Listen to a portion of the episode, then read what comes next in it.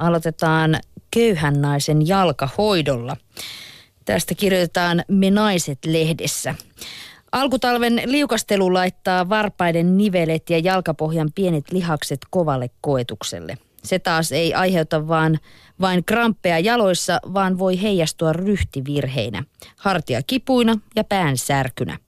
Jalkapohjasta nimittäin kulkee yhteys päälaille asti. Uuden tutkimustiedon mukaan lihaksia ympäröivät sidekudoskalvoverkot muodostavat lihasten kanssa eri kehonosia yhdistäviä ketjuja. Yksi ketju kulkee esimerkiksi ukkovarpaan ensimmäisestä nivelestä selän kautta kulmakarvoihin. Kaikki liike vaikuttaa siis kaikkeen, kun yksi ketjun osa kiristyy, toisetkin jumittavat. Jalkapohjassa kalvorakenne on vahva ja siellä on myös lukuisia akupisteitä.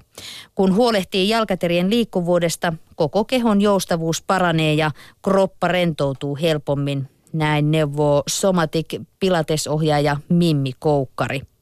Jalkaterien ja varpaiden nivelten aktivointi parantaa myös tasapainoa ja vähentää liukastelun vammoja. Parasta hoitoa olisi tietysti paljasjalkakävely, mutta näin talvisin se voi olla vähän hankalaa. Mutta esimerkiksi köyhän naisen talvinen jalkojen hoito sujuu tennispallon avulla. Eli sitten vaan kotona tennispallot esiin ja sukat, villasukat, kaikki pois ja sitten paljan jaloin niitä pyörittelemään. Joo. Näin neuvotaan me naiset tehdä. Niin, tuolla hangessa kun kävelee, niin karaistuu samalla, sitten ei tule flunssaa eikä mitään sellaista. Nä, no sekin tietenkin on totta. No niin, se vaikutti sitten se jalkojen terveys siinä päälakeen asti, niin siinä väitettiin ja tässä sitten Suomen luontolehdessä niin haetaan sinne päänahkaan ja hiuksiin terveyttä sillä tavalla, että käytetään luonnosta löydettyjä väriaineita. Nimittäin ekokampaa ja Opri Karttunen jatkokouluttautui tuohon ammattiinsa runsas kaksi vuotta sitten ja kiittelee itse intuitiotaan. Se osoitti hänelle suunnan muutoksen synteettisten värien, lakkojen ja muotoilutuotteiden huurujen jälkeen tunsin itseni usein huonovointiseksi, mutta en osannut yhdistää asioita.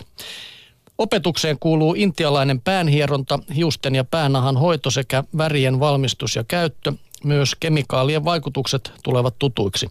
Hoidossa Karttunen käyttää muun muassa savea, merilevää ja monenlaisia yrttejä.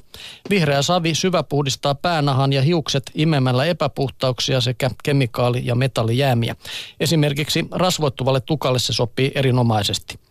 Ekokampaajalla voikin vierähtää aikaa, rupeama alkaa hieronnalla, josta siirrytään hoitoihin ja lopulta värjäykseen. Kasvivärien vaikutusaika voi kestää tunnista puoleentoista. Vapaa-aikanaan Opri Karttunen menee metsään vasu käsivarrellaan. Hän kerää väri- ja hoitoaineiden raaka-aineita. Niitä ovat lepänkävyt, juuret sekä kasvien kuten vadelman ja nokkosen lehdet. Nehän kuivaa myöhempää käyttöä varten. Kasvinosista ei saa yksinään väriä, vaan ne sekoitetaan punaisen hennan, mustan indikon ja vaalean kassian jauhettuihin lehtiin. Löydän sopivat sekoitukset esimerkiksi ruskean eri sävyihin kokeilemalla. Värien tarttuminen on yksilöllistä. Se riippuu muun muassa hiusten kunnosta ja pohjan väristä. Asiakkaat valitsevat ekokampaajalle tullessaan hoitomuodon ja nyt kun karttusen allergiakin on varmistunut näille synteettisille aineille, hän ei enää halua sellaisella työskennelläkään. Olen jättänyt keinotekoiset värit lähes kokonaan pois.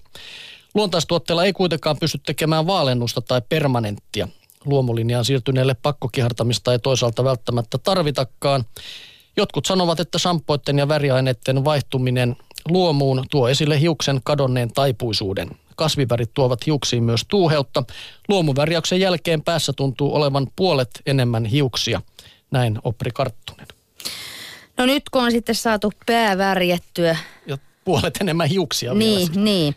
Niin sitten voidaan vielä lopuksi todeta, että videopeleistäkin voi löytyä jotain hyvää, vaikka viimeisessä, viime, aikaisessa julkisessa keskustelussa harvoin niistä paljon on hyvää sanottavaa, mutta tässä tulee nyt ainakin kaksi. Niitä on listannut kotilääkärilehti.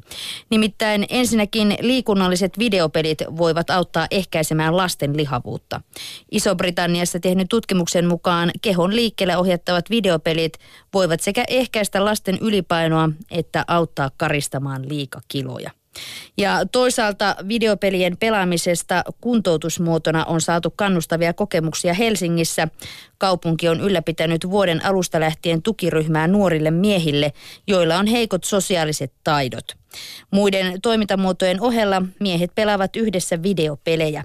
Tukiryhmää vetävän terveydenhoitaja Ranu Kähkösen mukaan pelaaminen on osoittautunut hyväksi keinoksi saada miehiä avautumaan, sillä pelimaailmassa nuoret saavat onnistumisen kokemuksia. Että sellaista. Ei muuta kuin videopelejä pelaamaan.